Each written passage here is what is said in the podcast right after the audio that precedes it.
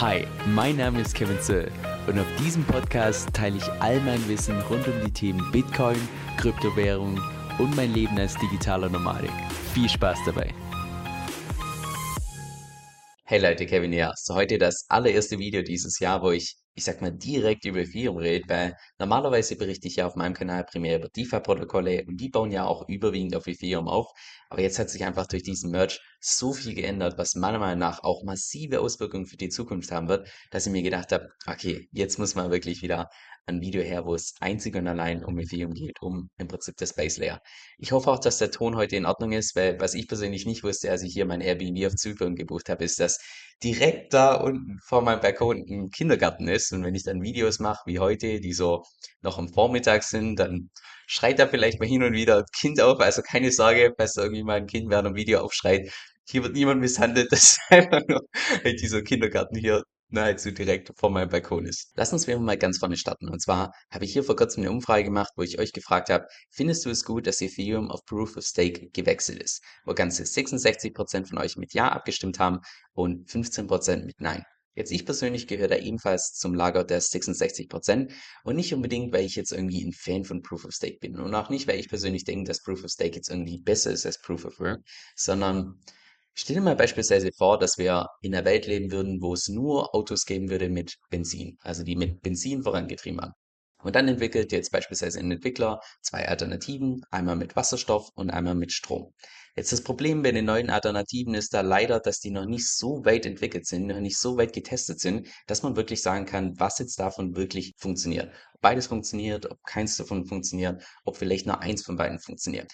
Wenn du in so einer Situation entscheiden würdest, würdest du dann lieber haben, dass man nur bei elektrischen Autos weiterforscht oder würdest du lieber entscheiden, dass man nur bei Wasserstoff weiterforscht oder würdest du nicht hingehen und lieber sagen, du lass uns mal lieber an beiden forschen, um einfach zu sehen, was langfristig vielleicht besser ist. Jetzt ich persönlich hätte lieber, dass da weiterhin parallel an beiden geforscht wird und ziemlich ähnlich sehe ich das auch beispielsweise mit Proof of Stake und Proof of Work, weil Stand heute können wir einfach de facto nicht sagen, ob den tatsächlich Proof of Stake oder Proof of Work langfristig erfolgreich sein wird.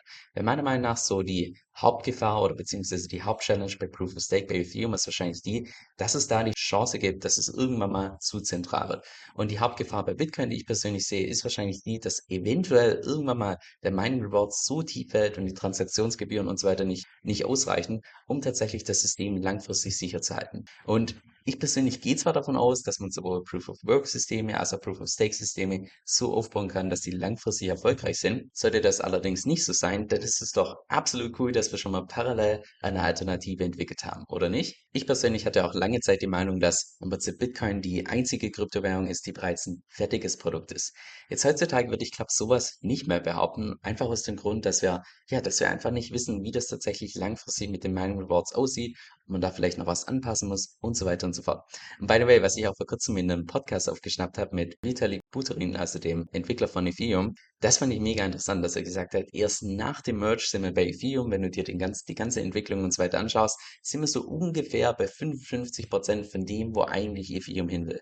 Das heißt, so ungefähr die Hälfte wird da tatsächlich noch kommen, da wird es noch einige Neuerungen geben. Jetzt, was hat sich durch den Merge bei Ethereum tatsächlich geändert? Und da würde ich wahrscheinlich sagen, einer der mit Abstand größten Punkte, zumindest aus einer Investorensicht, ist wahrscheinlich die Inflationsrate. Und die kannst du auch hier auf der Webseite ziemlich cool nachschauen. Ich habe dir auch die Webseite unten in der Beschreibung verlinkt, falls du da mal reinschauen möchtest. Und zwar siehst du da beispielsweise, dass seit dem Merge ungefähr 3500 neue Ether mit dazugekommen sind. Was sich erstmal, wenn man die Zahl einfach so sieht, hört sich relativ viel an, insbesondere wenn man natürlich weiß, was Ether mittlerweile wert ist. Wenn wir jetzt allerdings mal schauen, wie hoch tatsächlich der Supply gewesen wäre, wären wir Stand heute noch bei Proof of Work, dann wären das ungefähr knapp 64.000. Das heißt, statt 64.000 kamen jetzt nur 3.500 dazu. Und wenn du das entsprechend mal teilst, also 3.500 durch knapp 64.000, dann kommst du darauf hinaus, dass die Inflationsrate ungefähr Stand heute um 95% gesunken ist. Und 95% ist schon eine ziemliche Zahl, weil das ist nicht nur ein einfaches Halving-Event wie bei Bitcoin, das ist auch nicht ein Doppel-Halving, das ist auch nicht ein Triple-Halving, sondern es ist mehr als ein Triple-Halving wie stark die Inflationsrate tatsächlich gesunken ist. Und wie du auch hier rechts im Schau ziehen kannst. Stand heute haben wir eine Inflationsrate von 0,2 Prozent pro Jahr, was absolut gering ist. Wir hatten auch ganz kurz nach dem Merge eine Phase, wo Ethereum tatsächlich deflationär war, also wo im Prinzip weniger neue Ether dazugekommen sind, wie tatsächlich geburnt werden.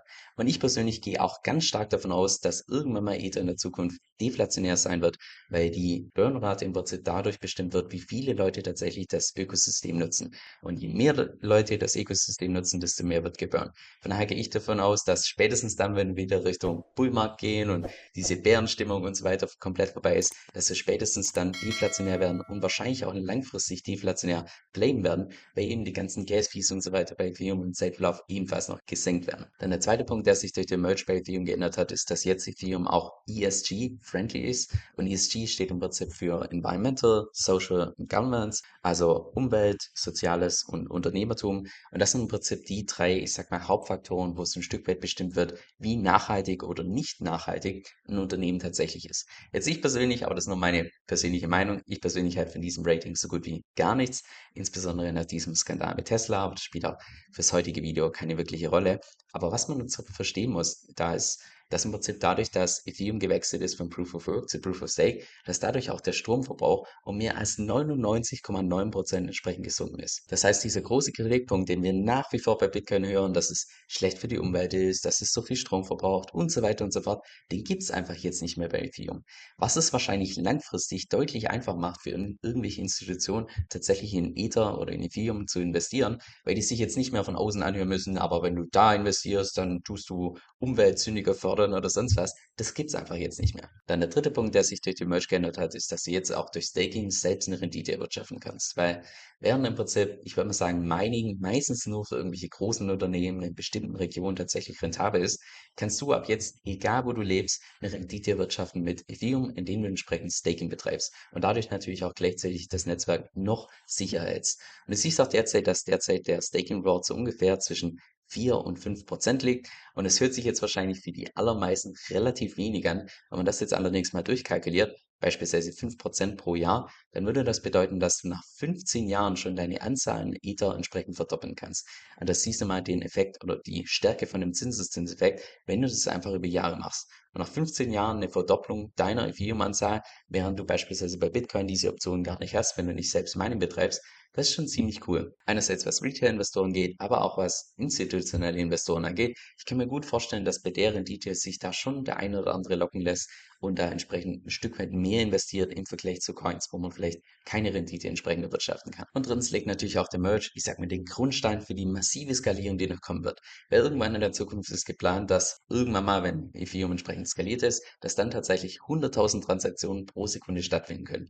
Und ich persönlich habe mir auch da schon verschiedene Kalkulationen von irgendwelchen Analysten angeschaut, die gehen davon aus, dass wahrscheinlich die Transaktionskosten irgendwo, also je nach Marktlage und so weiter, je nach Angebot und Nachfrage, irgendwo zwischen 2 Cent und 15 Cent pro Transaktion tatsächlich kosten wird. Das heißt, mehr als hundertfach günstiger, als es beispielsweise derzeit ist. Und wenn ich das jetzt mal runterbrechen müsste als Nicht-Techie, woran das liegt, würde ich wahrscheinlich sagen, es liegt primär an drei verschiedenen Gründen. Der erste Grund ist der, dass es einfach per se mehr Speicherplatz gibt für die ganzen Transaktionen. Dann zweitens auch, dass jede Transaktion an sich deutlich weniger Speicherplatz brauchen wird. Und drittens auch, dass die Blockzeit mittlerweile nach dem Merge einfach ein bisschen schneller ist. Bei vor dem Merge hatten wir beispielsweise noch eine Blockzeit von 13 Sekunden, jetzt nach dem Merge sind wir bei 12 Sekunden. Das heißt, allein dadurch wurde im Prinzip die ganze Blockchain um so ungefähr 10% schneller. Heißt das also jetzt, dass Ethereum irgendwann mal Bitcoin flippen wird? Meiner Meinung nach Wahrscheinlich irgendwann ja, aber es wird wahrscheinlich noch eine Weile dauern.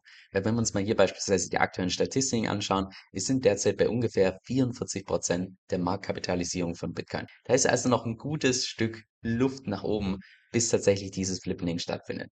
Aber meiner Meinung nach wäre es absolut unlogisch, dass, wenn sich tatsächlich Ethereum im Vergleich zu seiner ganzen Competition und so weiter durchsetzt, dass irgendwann mal nicht Ethereum Bitcoin flippen würde. Einfach aufgrund der Tatsache, dass Ethereum so viele mehr Use Cases bietet, wie jetzt beispielsweise Bitcoin, als derzeit primär Store of Value. Von daher würde es rein faktisch meiner Meinung nach Sinn geben, dass irgendwann mal dieses Flippening tatsächlich stattfindet. Ich persönlich finde auch diese Webseite hier ziemlich cool, die habe ich dir ebenfalls unten verlinkt. Da kannst du nicht nur die Marktkapitalisierung im Vergleich anschauen, sondern auch beispielsweise die aktiven Adressen, dann die Transaktionsanzahl, ähm, das entsprechende Volumen, Trading-Volumen und so weiter und so fort. Das heißt, du bekommst da, ich sag mal, nicht nur das Flippening, was die Marktkapitalisierung angeht, sondern auch was andere Faktoren angeht, kannst du hier immer in Echtzeit nachschauen, was ich ziemlich cool finde. Also wie gesagt, ist alles unten verlinkt.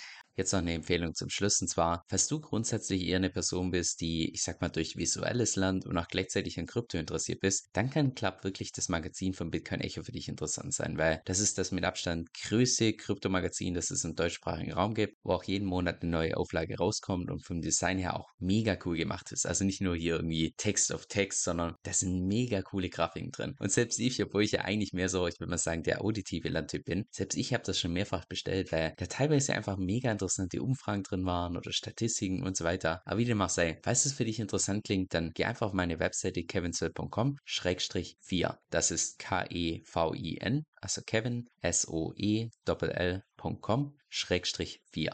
Dieser Podcast stellt weder eine steuerrechtliche noch eine finanzielle Beratung dar. Das heißt, alle Informationen sind wirklich nur zu Informationszwecken bestimmt.